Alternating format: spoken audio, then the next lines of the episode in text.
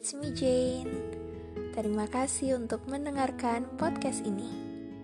Episode kedua kali ini akan membicarakan tips kedua move on, yaitu mencintai diri sendiri. Salah satu hal yang menyebabkan kita gagal move on atau sulit move on yaitu kita belum bisa menerima diri kita sendiri, belum bisa mencintai diri kita, mengasihi dan menghargai diri kita sendiri. Kita masih sering bertanya-tanya apa kurang kita, apa salah kita, hingga hubungan kita akhirnya berakhir. Seseorang akhirnya hilang rasa terhadap kita, pergi meninggalkan, bahkan mendua. Semakin banyak kita mempertanyakan itu, artinya kita akan semakin ragu terhadap diri kita sendiri. Padahal, ketika kita dapat belajar mencintai diri kita lebih dan lebih, maka hal itu akan menjadikan kita menjadi pribadi yang lebih baik. Mencintai diri sendiri dapat dimaknai dalam berbagai hal.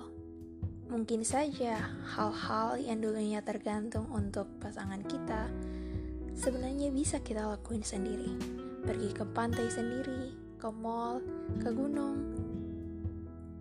Semakin banyak kita punya waktu dengan diri sendiri, semakin kita akan lebih menghargai yang namanya hidup Mencintai diri sendiri juga dapat diwujudkan dengan memperbaiki diri.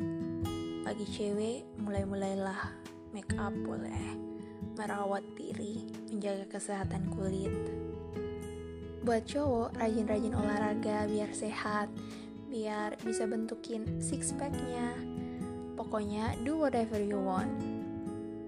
Dan jangan takut kalau itu harus dilakukan sendiri yang awalnya nih sukanya nabung duit buat ngasih kado hadiah untuk someone spesial.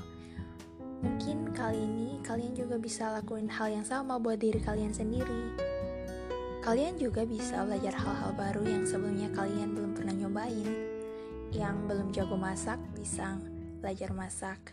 Yang belum bisa main gitar, mungkin belajar main gitar dan sebagainya supaya waktu kesendirian, waktu jomblo kalian lebih terpakai untuk hal-hal yang positif.